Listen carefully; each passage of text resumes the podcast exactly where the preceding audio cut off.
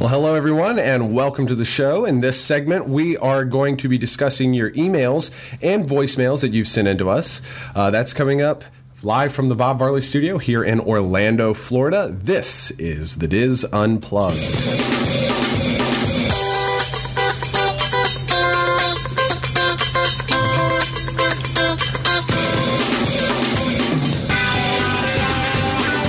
This is the DIS Unplugged episode number 788 for the week of March 3rd, 2015. The DIS Unplugged is brought to you by Dreams Unlimited Travel, experts at helping you plan the perfect Disney World, Disneyland, Disney Cruise Line, and Adventures by Disney Vacations. Visit them on the web at www.dreamsunlimitedtravel.com. Well, hello again and welcome everybody. My name is Dustin West and I will be your host for this segment of the DIS Unplugged. Uh, we are here live from the Bob Varley studio in Orlando, Florida, and I am joined at the table this week by my good friends John Magi, Kevin Close, Hello. Jenny Lynn Knopp, Or Hey Jer- guys. Or Jerry Lewis. Hello, ladies.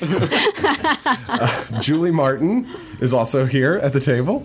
And back in the production nook, we have our associate producer, Craig Williams, and Rhino Clavin. Hello. Hello, Rhino. Hello. Hi. Well, again, like I mentioned in the intro, uh, we are going to be talking about your uh, emails that you've sent in to us and your voicemails for those of you who have gone to our uh, contact page and submitted voicemails. And I'm just going to keep talking right now because uh, Craig's making a little uh, uh, last minute adjustment. So I'm going to be the one that keeps talking. And uh, You, you made it through, Just kept Dustin. talking, right? like nothing happened, Dustin. you know what? I can't. I can't help it. Really, sometimes I just got to point out the obvious. Um, it's uh, it, it's come to our attention uh, on the boards. We've had little th- thread going on with uh, suggestions for the show, and uh, one of those that uh, came up quite often is you guys would love to hear uh, voicemails and emails again.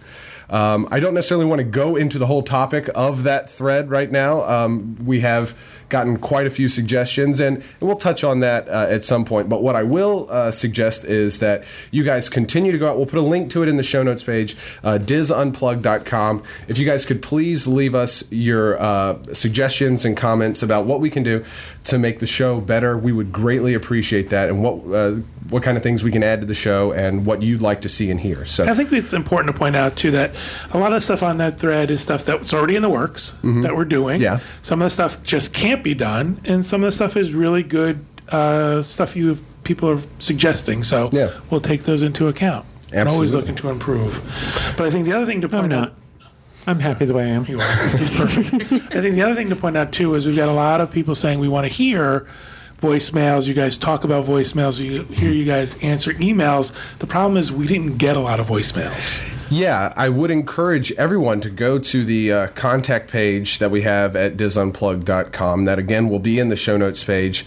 Um, we didn't have as many submissions this week as we'd like, um, but we could definitely use your help. Uh, if this goes well, we'll definitely do this segment again in the future.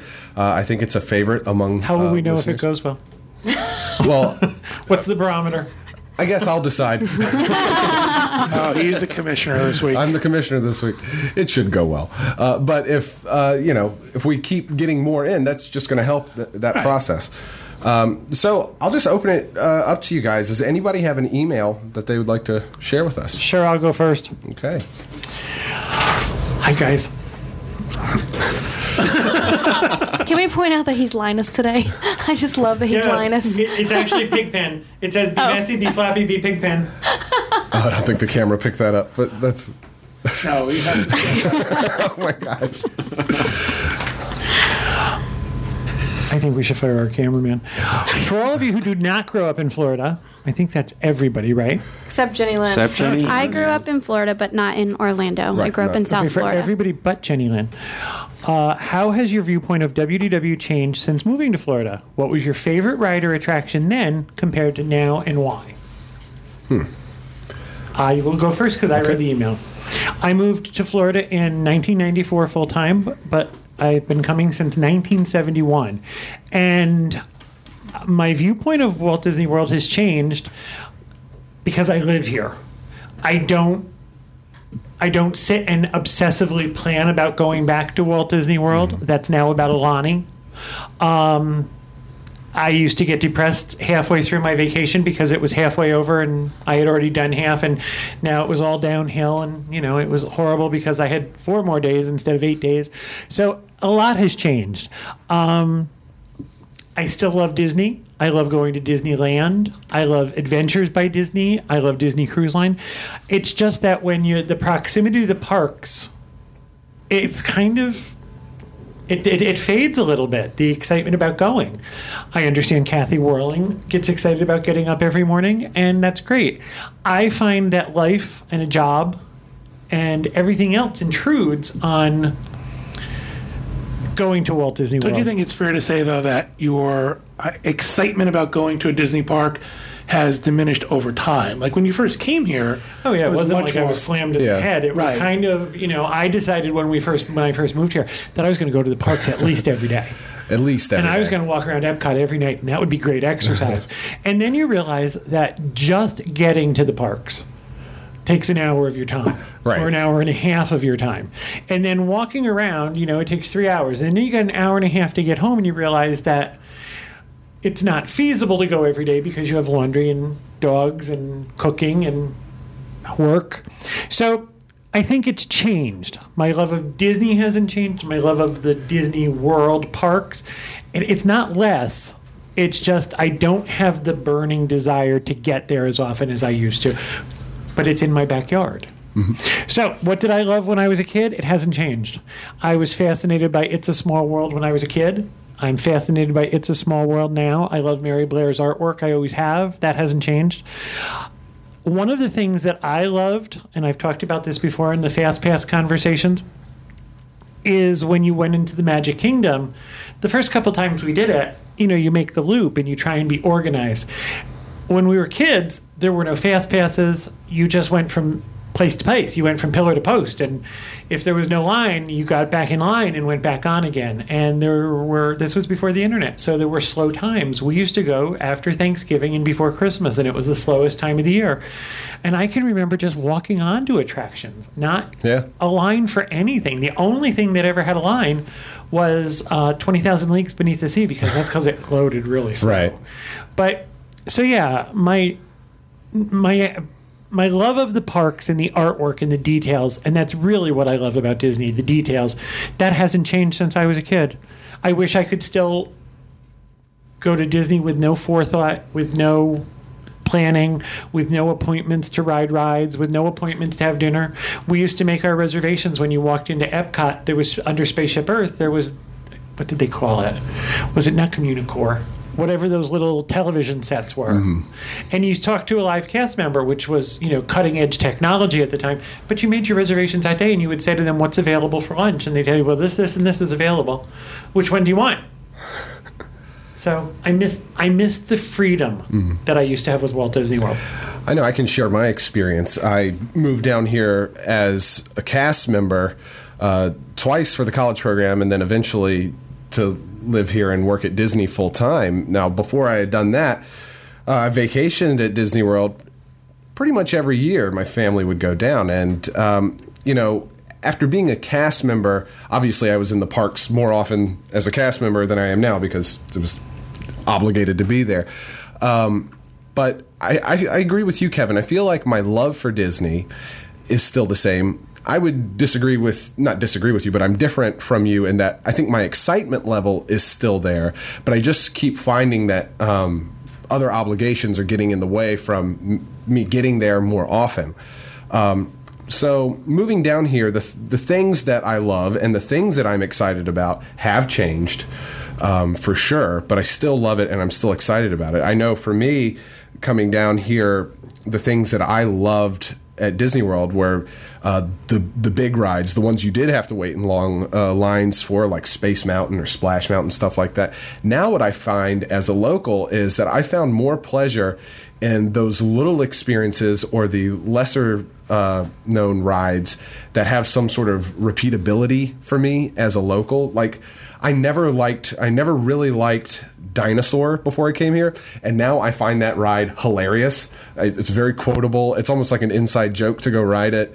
And so, anytime I'm in Animal Kingdom, I have to ride uh, Dinosaur, and and that's it's not something I would have done if I was vacationing here. But because I live here, I'm able to do those those kind of things, find those little pleasures that are repeatable for me. Yeah, piggybacking on what you said, I did grow up in Florida, but I grew up further away. It was still a vacation for me. We still had to travel three to four hours to get here. And I haven't found that moving here has changed the way that I view Disney.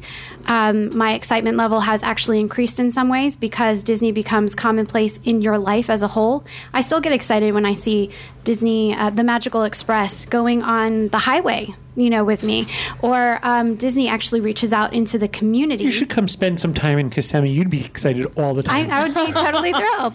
Um, but you know, Disney also reaches out into its local community. So Disney comes into my kids' schools and they run you know competitions and things like this. So Disney is not just a vacation; it's it's all in it's in all factors of our life. Everyone here wears Mickey Mouse shirts. It's very commonplace. It's definitely part of the community It's down it's here. a part of the the culture here. Yeah. Um, and I love that. I really love that. But as you were, as you're saying, hasn't affected how I view Disney, but it has affected how I tour the parks. Um, I don't, you know, before I would be like obsessively up two to three hours before a rope drop, so I can make sure that I was there. I wouldn't leave until the park was closed. You know, now it's it's great for me to just go. I can be there for a couple hours and leave, and not you know be having a sob fest on the way out because I'm so distraught that I'm going out of the gates. Um, also, what you were saying about the rides, that has changed so much for me. Yeah. Before, it was always about the headliners, like I have to get on Space Mountain or I'm going to die. Now, I rarely go on Space Mountain because of the wait time, but I will not miss the People Mover. I will not leave that park until I ride that ride, and it's something I can always walk on, eh, you know, unless it's broken down. But, you know, walk on, take my one ride, and, I- and I'm good. I used to think Disney was perfect. Everything Disney did was perfect. Except the french fries. The french fries were always awful. Um, but once you start working with Disney and you get a better understanding of the machine, See how the sausage is made. Yeah. right, you realize Disney's not perfect. It doesn't make me love it any less, but you realize it's not the perfect thing you think it is. I didn't have experiences like you guys. I went once when I was five, not again until I was 20. Most of you know that. So um, after that first time, I was hooked, and I was the, probably the only high schooler that wore Mickey Mouse overalls. Like I had T-shirts, hats, whatever I could get Mickey Mouse. Please find those. I, Please. I do have one that I can think of off the top of my head. That'll be in the show notes page, disunplugged.com. But what Jenny Lynn said about being able to spend just a couple of hours and leaving and not feeling like, you know, guilty that you're not getting your money's worth. Um, we went this past weekend and had a staycation with the kids, and on Saturday it rained all day at Magic Kingdom. And we did go, and we were there for a while, but once it got really just where we were like, okay, my hands can't get dry, you know, like it's just miserable. It was cold. I'm like, you know what? We can leave. We are not obligated to stay here because we are on a seven day vacation and we're going to go back to like Minnesota, you know? so we were able to go and get dry and do some other things at the hotel with the kids. And that's what I enjoy. So that doesn't take away the magic at all because I can still go experience it whenever I want.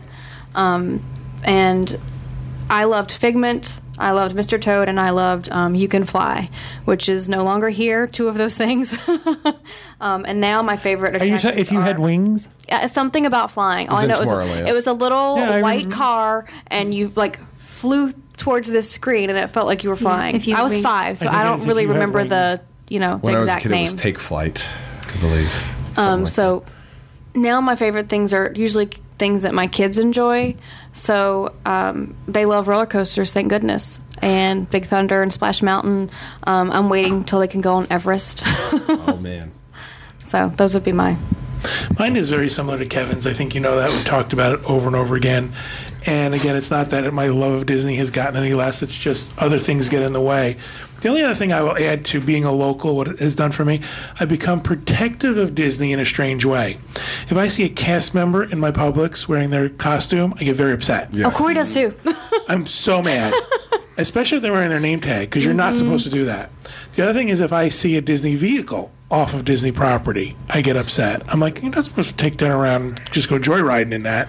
So you talk about seeing the Magical Express bus. Every once in a while, the Magical Express bus will show up, and you think, what is it doing here? You think that just shouldn't happen. So I think- why is it on Orange Blossom Trail? Where are you going?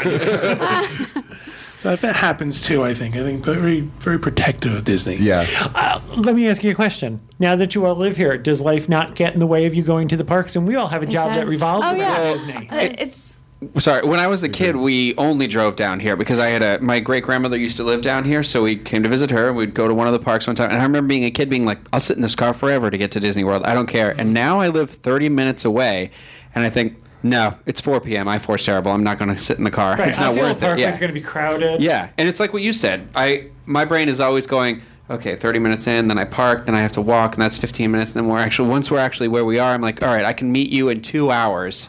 Like and then I'm like I can only give you 30 minutes of my time because then I have to leave and go whatever. Like yeah, it's just life gets in the way once you're here. Yeah.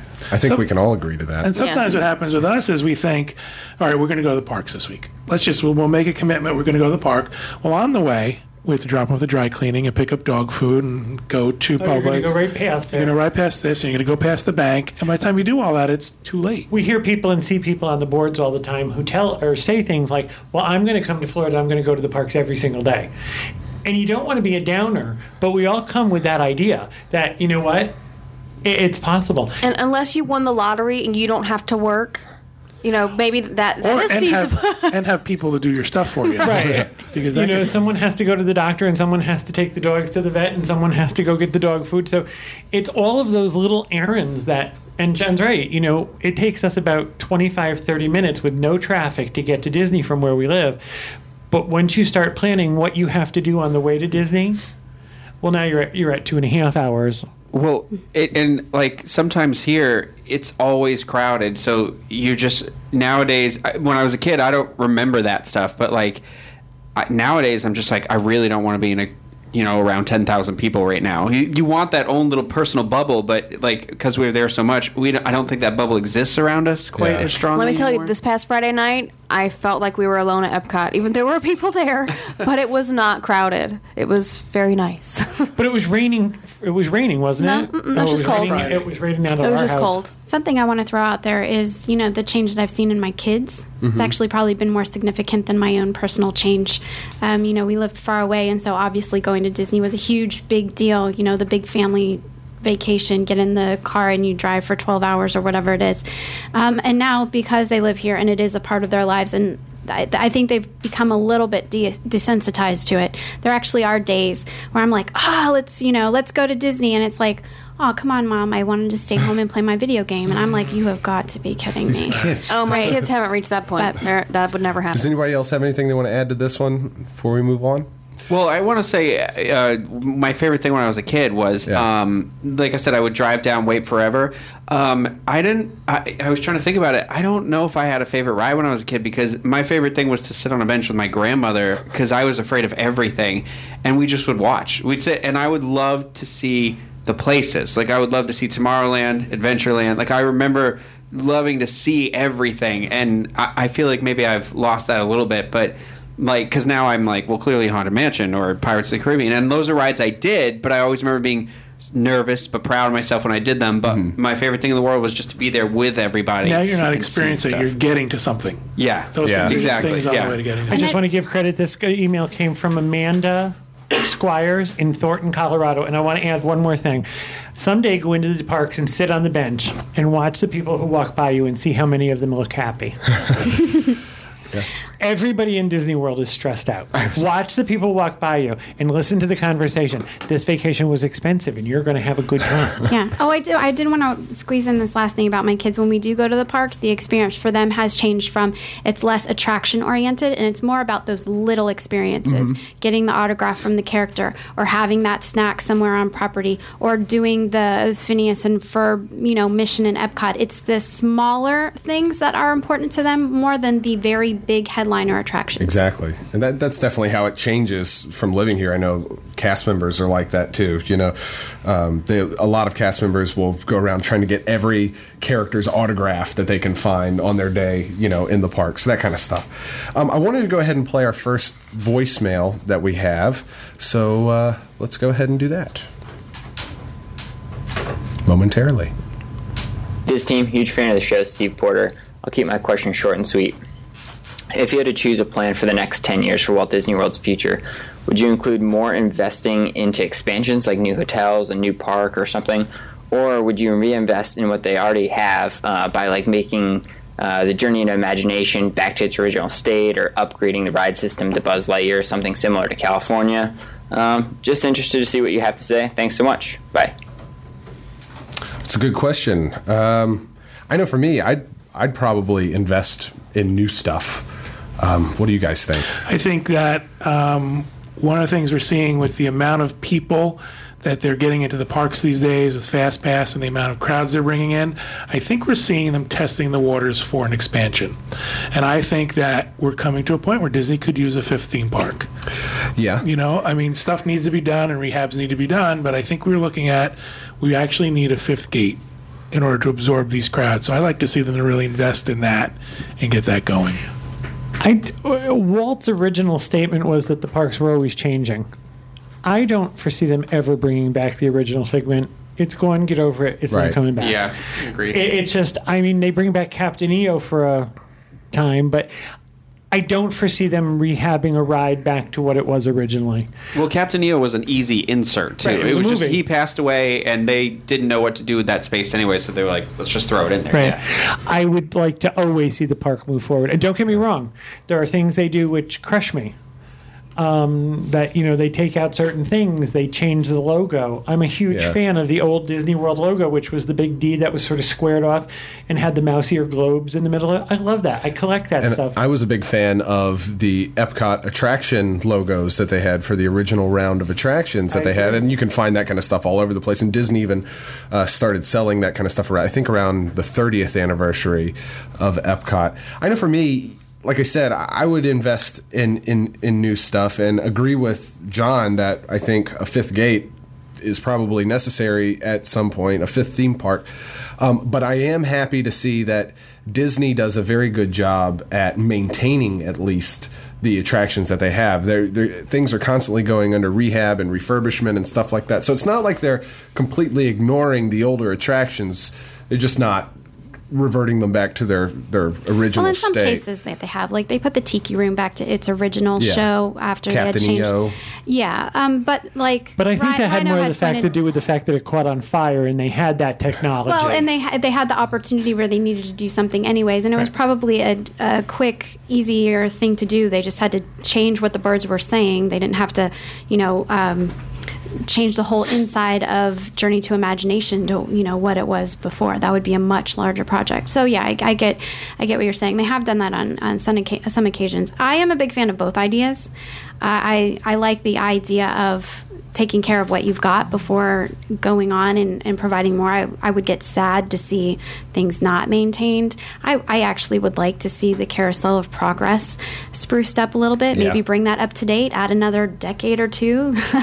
so we're not stuck in the 80s at the end. But, um, you know, I that's just me. They did put a flat screen TV at the end scene, so True. And Grandma does know play a mean game of virtual reality. Oh, Pong. Virtual Pong. Okay, cool. So does anybody else have? Uh, Anybody think Any- we need any more resorts? No. Done. Um, no, I oh, because my issue is it's like what you said, John, is that uh, if they keep building resorts, it's okay, great. Disney can t- keep taking more and more people, but that means the lines are going to get longer and longer and longer, and the capacity of the parks are going to keep nearing. You know, I just think I said that wrong. They're just going to be more full, like, and it just it's going to the experience people are having is going to go down with that. You know, it's too many people at once. yeah, Somebody's pointed out in chat, and I think that's true. I would like them to. I would like to see Disney utilize all of the space in each of the parks. yeah. Like when you walk through Adventureland, other than that, um, the Dole Whip thing, a lot of that stuff seems dead, blank space, and I would like to see them use that. I would like to see them fully involve all of the parks. That would also keep people busy. I would love to see more countries in World Showcase and maybe bring in the attractions to the countries that are there that they never did. I'd like to see a good theme. Finish theme out the park ideas that they originally had. Yeah. in Hollywood studios. What would you like to see? Say that again. I would like to see a good theme park put inside of Hollywood studios. a theme park. You noticed that part. Yeah, I, I agree with you, Kevin. I think, especially your example of Adventureland, um, is there is some real wasted space, and it looks like they are doing some reorganiza- uh, organization of that space, and hopefully that'll get a little bit better. Um, but the number one thing that just messed with Adventureland from the get go was adding the spinning carpets of Aladdin God. right in the middle of what used to be a nice open little, almost like a plaza, uh, you know, and that just or why crammed didn't the put? whole thing. I never understood why they didn't push it back a little. Why is that to be right there in the middle? It's like Yeah. walk straight on. I mean, it's a it's a nice ride. Kids enjoy it. Yeah. It's a good kid ride for that area. But it just it always bugged me that they plopped it right in the middle. right in the middle, and it definitely messes with the flow of that area. And there's plenty of examples of that kind of stuff scattered throughout the theme parks. Um, does anybody else have another uh, email they want to do? Um, I have one. yes, please. Jocelyn from Westport, Massachusetts. For those of us who don't get down as often as we like, do we bother going down with all the cranes, or adjust or visit? Wait, or adjust our visit to Magic Kingdom and Epcot? What do you think? I honestly don't know if I can wait that long, 2017, but is it worth it? Um, my opinion, to not let construction dictate your vacation. If you love Disney World, you're still coming with your family to have a good time and spend quality time together. It's just a crane.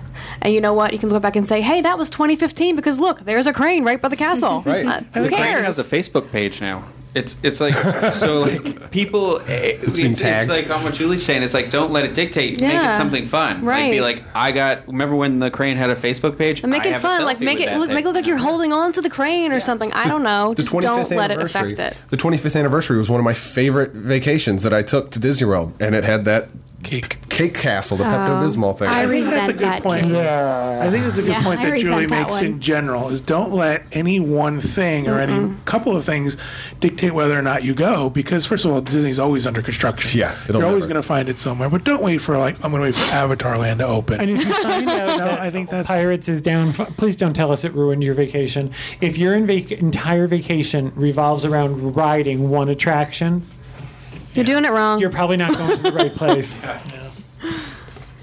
I have a I have an email to read. Sure. Uh, Billy Lagstrom from New Jersey. He says, "Hello. On every trip, we try to find places to eat that are not the usual tourist trap. Here at the Jersey Shore, like Pete would know, a good diner has better food than a lot of the restaurants. What places are good that are not a chain eating hole? Chain- eating hole. What places do the locals eat at, and what would your team recommend? I had two. Well, let me tell you about my eating holes. Go ahead. I'm just kidding. Go. Dear. Wow. um, two in particular are places that I have worked at, that I've waitressed at, and the fact that I can still say that I really enjoy them, I think speaks well to those establishments. They're both on uh, Sand Lake Road, which is actually closer to Universal Studios than Disney, but still not so far away that it's unreasonable to go there. One would be Rocco's Tacos and Tequila Bar. It's a very fun place, Mexican, a little bit more upscale. It's not a hole in the wall. They've got a lot of tequila, over 300 kinds of tequila. Um, the guacamole is the best I've ever had in my life. I could live, I could exist on it. And um, the only thing that you really need to understand about Rocco's in the daytime, it's um, it's a it's a great restaurant, very normal place to eat lunch. In the evenings, it's a bit of a different story, and there's a progression that takes place. It starts out as a, a restaurant, then it kind of moves more into a club feel. They have a, a live DJ that comes in and plays extremely loud music, really, really loud. And then after that, it kind of um, evolves even more into a, a bar type scene where people are dancing next to their tables in the aisles. And if Rocco happens to be there on a weekend, it gets really a little bit crazy because he passes out free tequila. So, um, There's if- really a Rocco. there is. There actually is a Rocco. I was hoping Rocco passed out. He passes out. I thought, well, that makes it fun. Wow. This He is makes really it- a modern life. He makes it? it a, a, a fun little thing. one. He has Pee Wee Herman tequila shoes that he puts on and he walks the, the bar and all of that. It's it's entertaining. Wait, It is. I think she's But- just saying words. He has I'm not- Pee Wee Herman tequila shoes. He does, He does, and Are they the hang shoes above the filled with bar. tequila? They're the they're the white uh, platforms that you see Pee Wee Herman wear in you know Pee Wee's Big Adventure, and he'll put those babies on, and he'll walk up and down the bar to the dun dun dun dun dun dun. dun. Uh, uh, this is not a joke, people. This happens, and then he passes out free. I hear it every time. Passes out. He passes out from altitude sickness. he dis- he distributes he distributes tequila for free amongst the This sounds like a family environment, doesn't it? So that's my only caution. You need to know what you're getting into. If you're looking for a more quiet, calm restaurant experience, go for lunch. That's because that's not going to be the case. It's an extremely popular place. You might have a wait in the evenings. The other place is Seasons 52, which is also on Sand Lake Road, and that's a very different experience. They have a menu that um, changes according to the seasons, and it's a very calm, quiet uh, bar with uh, not bar, a restaurant, but they they've got wines and everything. It's it's a it's a bit fancy. Side note. Yes. Their portions are really small, Yes. so if you are Corey Yes. Martin or anywhere like Corey Martin, do not eat at this restaurant. You'll have to order like four entrees. It's also it's owned by it's a Darden restaurant. It's owned by Red Lobster. It is, but it's it's really great, and the reason why the portions are more sizable. See, I prefer those portions Me because too, I don't eat a lot doesn't. at a sitting. So for me, I feel better about myself because I can finish my plate without feeling like I like haven't I'm going been there in a while. Is it still that? Well, like the grains were grown next door. They found them in the parking lot, kind of thing. They, People they brought- attempt to the do that. waitresses brought their salad in with them, and It's kind of. supposed to be a very healthy menu, and one of the reasons why the um, portions are smaller is because there's no. Uh, men, there's no item on the menu that exceeds a certain amount of calories, and I don't remember what that specific number is. Does it is. sound like fun dining or what? It's a very, very Very it's it's, it's elegant without being too expensive. Yeah. Well, and he- if you like fresh food, it's a good choice. I think here's the deal with Orlando. I'm just going to jump in. Yeah. For this, for about an eighth of the price, you can go to Sweet Tomatoes. Yeah, Right. I, I was going to say. it's kind of all the same thing and you can go back as many times as you want. So even though you it's all good for you i found season 52 pardon me it's just an opinion. I found seasons 52 the the the portions were ridiculously small. There is a difference between us. I've got a foot and a half um, and 10 pounds. Um, but it was the most pretentious place i've ever Yeah. been It is a bit pretentious. I definitely you know, give you that. This is made out of quinoa and cobwebs, and there's only 26 calories in it. I've had that. Can I do I a can I like do sort of a nut, cobwebs. nutshell of sort of the off-property dining? Let me just give you my sort of opinion. If you head right off of Hotel Plaza Boulevard, you're going to hit fast food heaven. You're going to hit all the same fast food places you can find at home. If that's what you're looking for, that's great. Because I can tell you, on more than one occasion, we've looked for McDonald's. Yeah. But if you're looking for something other than that, what you want to do is you want to go a little bit further out. There's Celebration has some great options, and there's also where Seasons 52 is, which is Sand Lake Road. And It's they call- actually known locally as Restaurant Row. it is. fantastic options along Restaurant Row. Melting there's so pot. many places. Oh my god, I hate the melting pot. I always come out smelling I'm gonna like cook grease. my own food. I'm gonna cook it at home. Pot. Roy's Hawaiian restaurant is Roy's, there. I agree with for sure. I oh my think in general, in like the surrounding Disney area, the things that you're mostly going to run across are going to be what you know as established chain restaurants. And you do have to find these little places, like, not little places, but these uh, unique locations, like you're talking about Restaurant Row or Downtown Celebration, um, that have probably locally owned restaurants or uh, more unique we have a restaurants. favorite restaurant that's very, very family run. And if you meet me in public and ask me about it, I'll tell you. But I'm not going to talk about it on the podcast because there's only 30 seats in the entire restaurant, and I don't want you getting my I know exactly what But if you find about. me in public, I will give you the secret. But don't email me because I'm not telling And you. it's really good. So just be be willing to venture off Disney mm-hmm. property. Be willing to venture outside of the immediate Disney bubble that's there. But again, I want to say this though too. There ain't nothing wrong with going to, you know, a McDonald's or a Burger King or something. Sometimes that's what people want. There's Crossroads right outside Crossroads, of downtown exactly. Disney that's full of places And, to and for the most part, the chain restaurants that you're used to, because they're in the immediate Disney area, are far better than what you're used to at home. They're at least kept up uh, better and uh, probably cleaner and. There's a restaurant in the Crossroads that I hear great things about and I've never been to, and it's not a chain. It's called Johnny's Hideaway. yes. Have you Correct. ever been there? Yes. Uh, I just wanted to throw out some of the things that anyone who's looking for better food options a little bit further outside, but they shouldn't miss it, especially in Orlando. The first is obviously Four Rivers Barbecue. I mean, that is- locals eat there. It gets ridiculously long at dinner. You might wait 30, 40 minutes in a line just to get your food. It's good though. Also owned by Four Rivers is the Coop. It's a fried chicken place in Winter Park. It is heaven, like literally. If you're going up there too, I mean, Craig, I was gonna bring up that general area, so it's it's funny that you're already there. Is that Park Avenue? is Just a little. It's like the next street over from the Coop, and there's a lot of like really good restaurants on there. The Ravenous Pig is in Winter Park. Yeah, and even uh, the Ravenous Pig's other restaurant for beer lovers, Cask and Larder. They brew their own beer in house. The food's excellent. Uh, if you're anywhere drinks are up on town, go to Orlando Brewing. It doesn't have food, but you know some people don't. Some people uh, drink out their behind- meals. If you're out behind Disney and headed toward Winter Garden for any reason, there's a place called Yellow Dog Eats. That was Oh, my next one. awesome. That was my next and Everybody should go to Yellow Dog Yeah. Eats. Yeah, it's it's a. I think it's just it's really cool. It's inside of this old house. I think it's like pet friendly. If you have your animal there, bring it That with used you. to be in Winter Park, tucked back in an alcove off uh, Park Avenue. Oh wow! And they moved out towards uh, Winter Garden, Nicoe. Uh, you're going to have to Google it, and you're going to have to have GPS because I can't Yeah. even tell you how to get there, but you shouldn't miss it. And for all these places, you're probably either going to have to rent a car or get a taxi. I don't think. oh, don't take a taxi, rent a car. Yeah. It, to go to Winter Park in a taxi, you could rent a car. All righty. I, I think we should actually play the uh, next voicemail if we can, Mr. Craig, whenever you are ready. Please.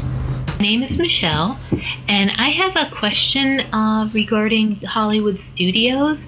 I seem to remember, now this goes several years back, but maybe I was also dreaming this, but I seem to remember when the Great Movie Ride first started, you used to have uh, boats that would take you around the inside versus the tram vehicles.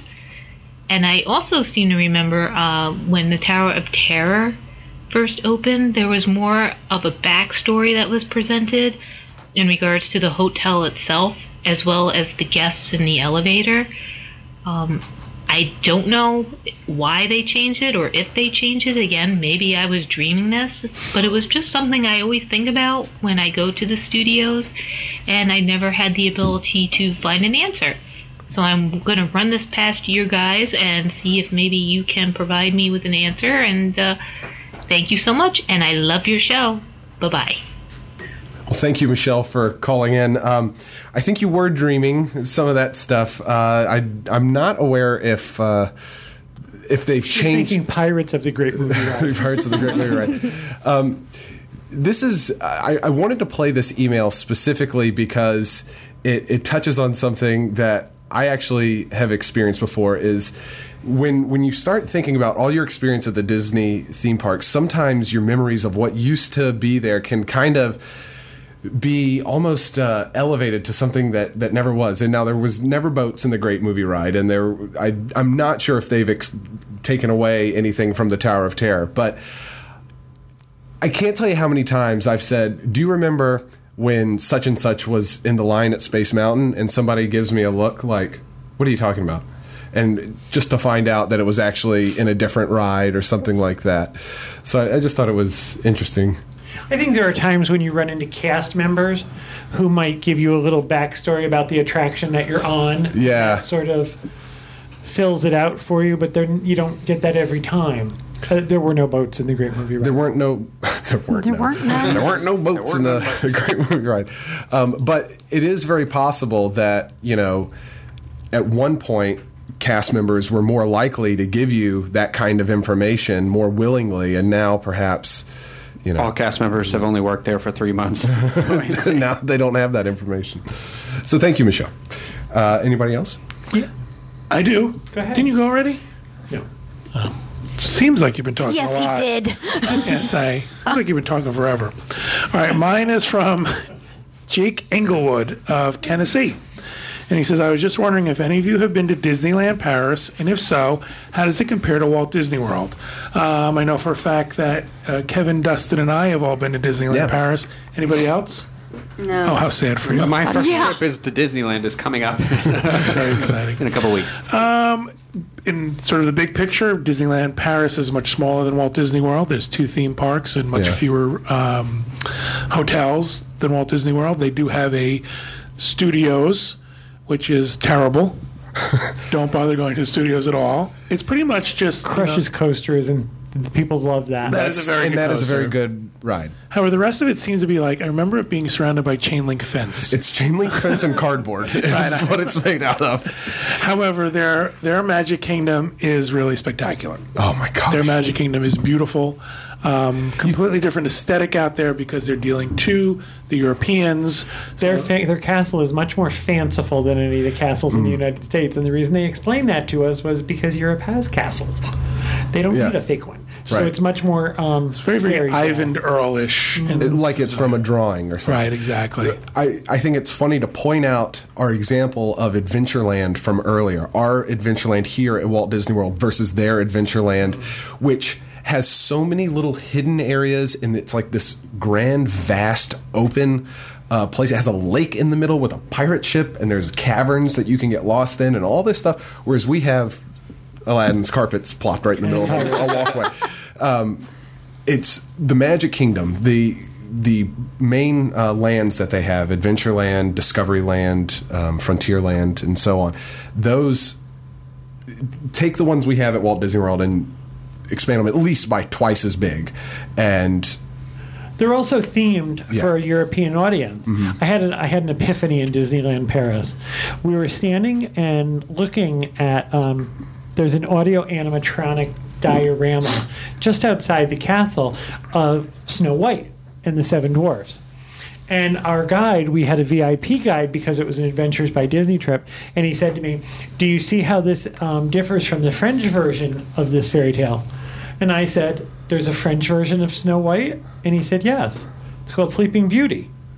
And I said, "What?" He said, "Sleeping Beauty and Snow White are the same fairy tale." He said, "If you read the original fairy tale, there were seven fairies. Walt Disney made it three. and that's the French version. It's lighter and more fanciful. The German version, which is very German, it's kind of uh, uh, dark, take out her heart, has the seven dwarfs. But it's basically the same story. And I stood Oh. there with my mouth open. And that's also carried throughout Fantasyland. Right. Oh my they sort of theme the areas of Fantasyland to where the original fairy tale came from. So when you go into the Italian Pinocchio-ish area, the colors are different, the vibe is different, as if you go into Germany and you see that vibe. Um, I, I yeah, we're going back in October. Very very excited to see Disneyland Paris again. Um, it's an awesome park. They have a hotel which I think is what uh, Disneyland California tried to do, which is the Disneyland Paris Hotel, which is actually the entrance to the park. Yeah. You have to pass through the hotel to get into the park. So I think that's an incredible sort of uh, introduction to the hotel is almost like on stilts Yep. because the first the, the ground floor is are the ticket windows and right above that is The lobby. the lobby basically it's uh my gosh Disney, It's very different. Very interesting. Sounds very interesting. It's very beautiful and very cool. It and is. If you can go, please go. The only thing I would say is it's again nowhere near as big as Walt Disney World in Florida, and so there's not as much to do. but they do have a downtown Disney area They do. which You're right. is like a, a good little mix between the one that we have at Disneyland it's about I'd say it's a little bit smaller than the one at Disneyland but it's connected right I there understand by the they've remodeled it. When we were there the last time, it was like a depressed strip mall. yeah and they had that Wild West show like which is one of the most popular things they do out there. Yeah. People actually go to Disneyland Paris just to see that show. wow So go figure. Yeah, be interested to see how it's changed the next time we go. Uh, I actually have one that I want to read if I can find it. It's from uh, Roger in Knoxville, Tennessee. Uh, this will be a pretty easy one.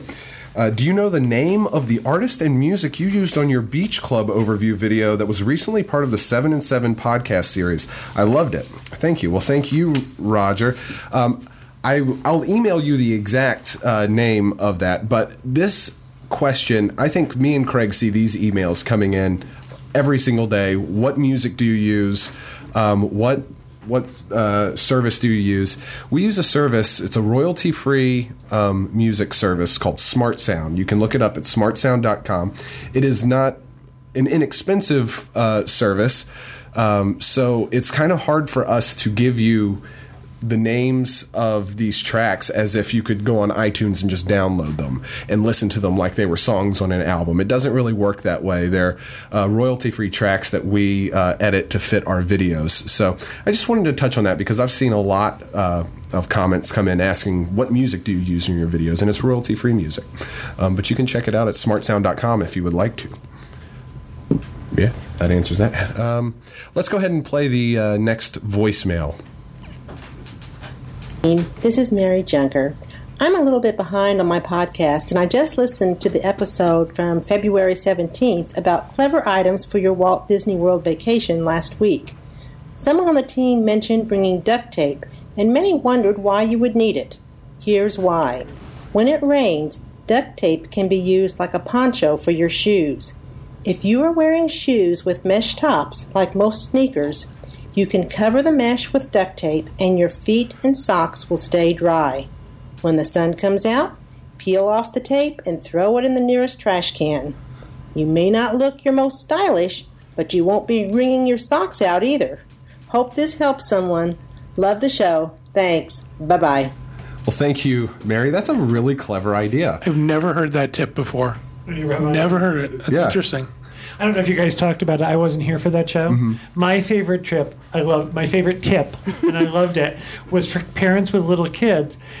Bring a couple of, um, you know, the lids they put on fast food sodas. Yeah. Bring a couple of those with them, with you. And when the kids get a Mickey bar, slide the stick through the straw opening, and you have a drip tray for your Mickey Oh, bar. that's clever. Right. Yeah, because let me tell you, Disney does not like to hand out anything extra. From personal experience. Please, sir, can I have a your napkin? napkin. Right. Can I have an extra cup so that my kids can share the Oh, popcorn? no. Oh no, we count those at inventory. And I was like, Oh, boy. "Are you serious?" I thought this was really clever. I'm like, "I'll pay you." You walk around the park and every little kid is like smeared with you know ice cream. That, I thought it was a great idea. that is cool. Yeah, I love those tips like that. I would never have thought to I use wouldn't duct have tape. thought of that, and I'm a mom. That's I use, extremely uh, clever, and I will be using that. like uh, Target bags or something like that. You, you put your foot in them and then put your shoe on, and then you just cut the around, and it keeps your socks dry. When, Do you people have when no it pride? Like the, like the Can't cable see it. I guy. cut it low. You're like when the cable guy comes in and he puts plastic around his shoes to not br- track mud in. Um, okay, does anybody else have another one they want to read? I thought that this I thought you one meant Jim was Carrey, the pretty- cable guy, and I was like, I don't remember that scene. I thought that this one was a pretty Yeah, do good that question. Okay. Uh, this is Debbie. Debbie, I don't know how to say your last name. Is it Diakaki? She's not going to answer That sounds Greek. from Athens, Greece. She says, Hi, team. It's been a while since I've written in, but did so on account of the link on Facebook. My question is about beaches and cream. My daughter and I will be going there for the No Way Jose ice cream sundae that is not available from their counter service. I have made an ADR, and my question is, how gotch is it to, did I say that word? Gauche. Gauche. Thanks. Don't know. Don't use it. Gonna have to add that one to my vocabulary. Um, how I'm assuming that means yucky. How yucky is it to order only ice cream? No, Inappro- inappropriate. Okay, now we all know what we're saying. Um, Did you? Are you not using the word a day toilet paper that I gave you for Christmas? I'm starting tomorrow.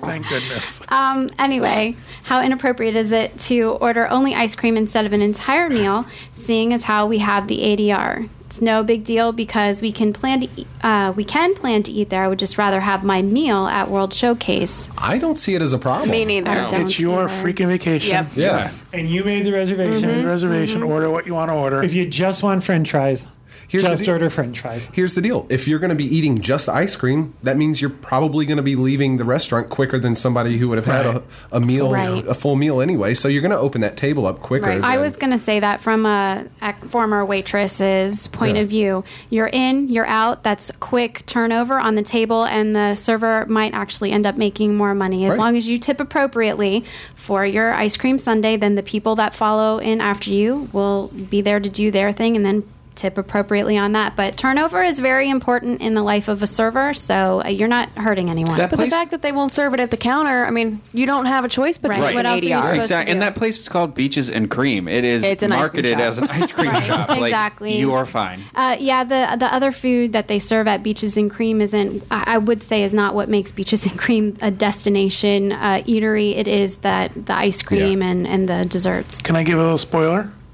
We, uh, Kevin, Pete, and Dustin, and I went and did a review of Beaches and Cream, and we're going to be recording that hopefully soon, as with a whole bunch of other reviews. So you guys will have a full review of the food Oh, good. at Beaches and Cream And dessert? and dessert. Did anybody get the Florida Sunshine? Is that what it's called? No, Oh, that's my favorite. we're going to save our re- our review for what we ordered. We're going to save that for that. But yes, I have a follow up question to my original. Okay, go ahead. I'm sorry, were you done? no, I was still talking. Done now. This is from Sarah Voss, and it goes back to the original question. Most of us, most of us who are Disney super fans, have at one time or another daydreamed about living near Walt Disney World. Seeing as members of the podcast team all live and work near Disney, I would like to ask each of you the same two questions. Having experienced living near the parks, if you had to do it all over again, would you choose to live near Walt Disney World, even if your job didn't require it?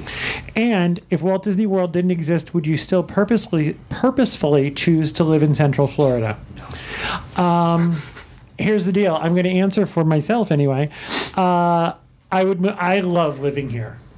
I didn't move here specifically because of Disney World. I moved here because I was introduced to Central Florida from com- by coming f- because I came to Disney World. After a while, we didn't go to the parks every day, and we would venture out and explore the rest of Central Florida. That made me fall in love with it. The, the second part. Um, if Disney World didn't exist, chances are I wouldn't have become aware of Central Florida. And so, no, I don't know that I would live here. So, yes, Walt Disney World played a part in me moving here, but I didn't move to Central Florida to be closer to Walt Disney World. Well, I can I can tell you for myself. I moved here specifically for Disney to work at Disney as a cast member, and um, and I did live closer to the parks at one point. Um, and and I would do it again in a heartbeat. Move down here. I, it's one of the best things I've done in my life. But if if Walt Disney World didn't exist, I have a feeling. Not necessarily that you know, not what you said. Like it's the reason that brought me down here. But let's say if it just disappeared tomorrow for whatever reason, would I would I move away or would I stay here? it's taken me three years to warm up to Central Florida. I had no concept to Central Florida other than Disney before I moved here, but I actually like. I actually really like it, and I'm starting. It's starting to really grow on me, uh, especially having moved closer to downtown um, and College Park and stuff like that. Um, I'm finding more cultural uh, areas in in Central Florida that aren't just revolving around Disney. So And I think I uh, like uh, what you said is a good thing too. Is like once I moved away from where I originally lived, when I, I like I moved here to go to school here, Mm-hmm. and um, ended up working at Disney. But um, once I moved into the second place I moved, which was a little bit further away from Disney, it's it's, it's like what Kevin said, like or Dustin, like you explore a little bit more, so you get to see a little bit more, like. And there's like areas that you're like, oh man, I hate this area, but there are a lot of like cool little pockets everywhere now that we've been here for so Yeah. long that we found that are. Don't you think that's true of everywhere, though? Yes. Yeah, I, I That's mean, not yeah. different than anywhere else. Well, I also think though there's other factors involved too. We enjoy the climate here. Yes. yeah, You know, it's not like if Disney World didn't, we would go back to the Northeast because of the snow and the cold. We're talking to you, Boston. exactly.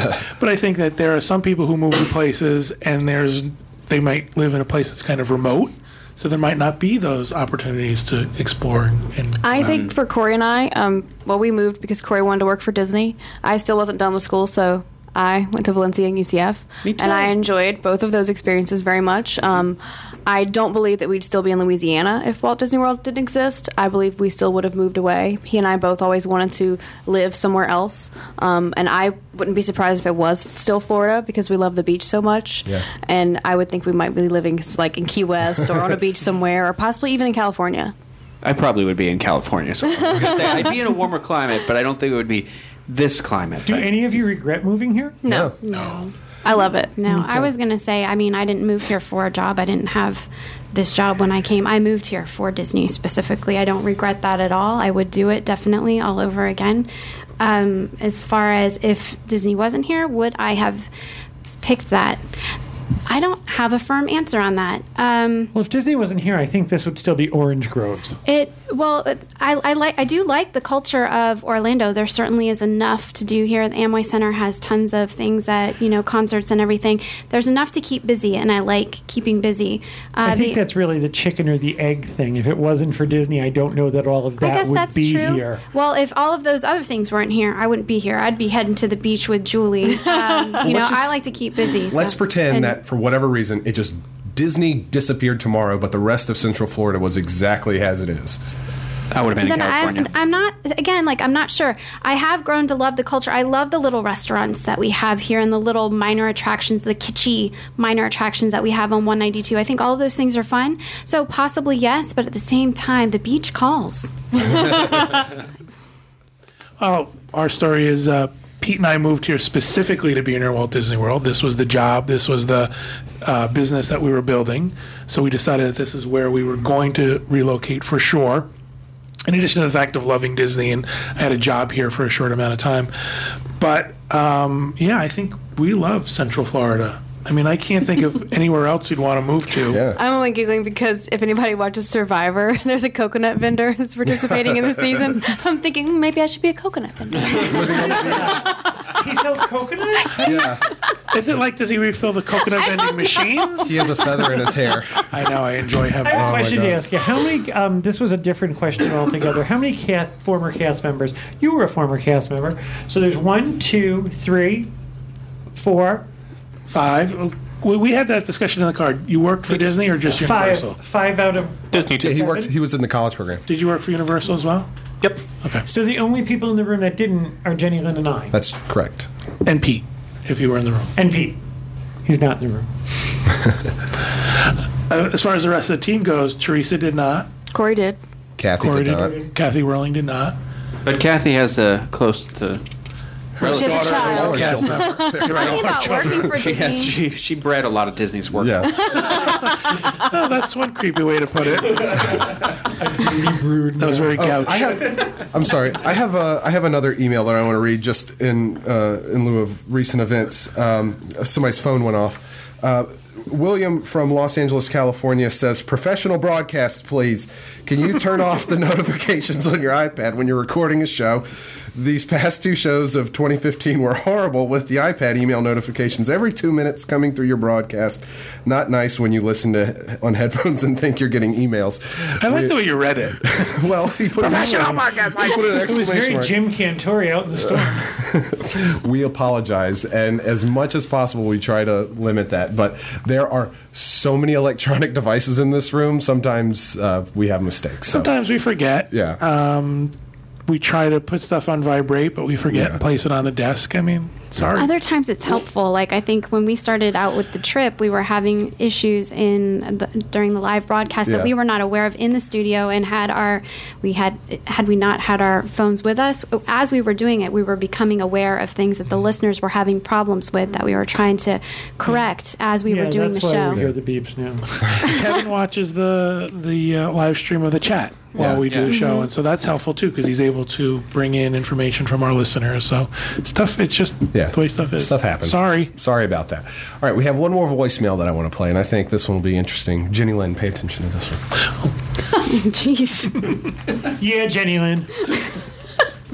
plug. This is one of your. This is one of your. Wow, I can't even speak today. Sorry, I am super tired. Um, this is one of your Disney fans here.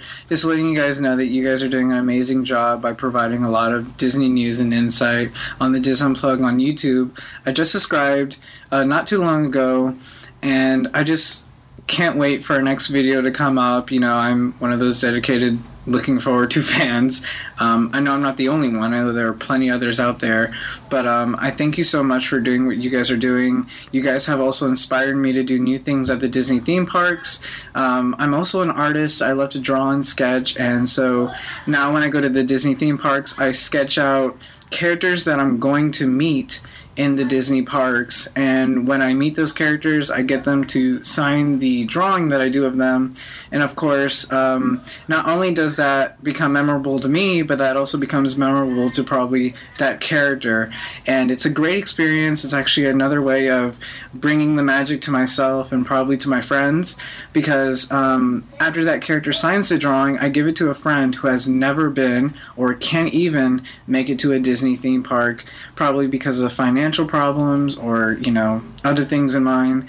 But, um, you know, you guys have inspired so much and provided so much, and I thank you for it. Um, also, I have an idea for a show. I don't know if Dustin wants to pick up on this or Jenny Lynn. Um, but also, a, another good idea for a show would be seeing the Disney theme parks through a teenager's eye. Um, you know, as a teenager and having a lot of teenage friends, um, there are some of us who haven't been to the parks and we judge the commercials. You know, we see little kids in the commercials and we don't expect a Disney theme park to be um, our limit, our place to be.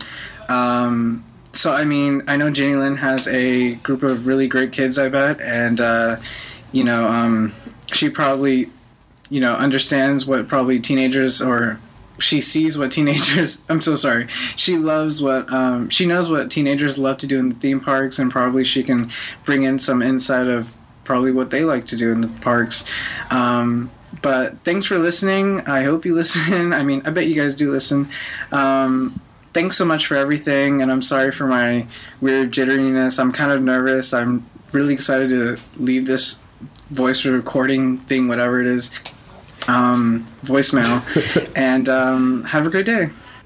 Well, thank you, Adrian. Uh, that was charming at most. You know, that's that's that's what we took away from that. Is you're very charming. At first, I thought he was a Californian from SNL. Oh, one of the Californians. I hate that sketch. Um, Stewart.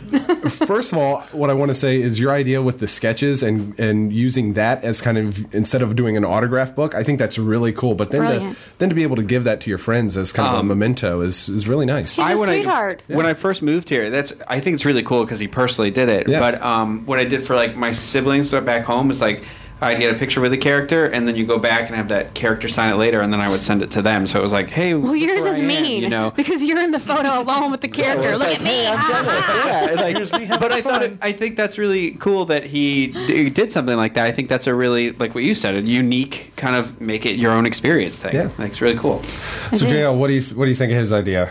I think it's a fabulous idea. I think it's an idea that's actually relevant to a lot of families. A lot of times, uh, when kids hit that teenager age, they might hit a little bit of lull in their excitement for Disney.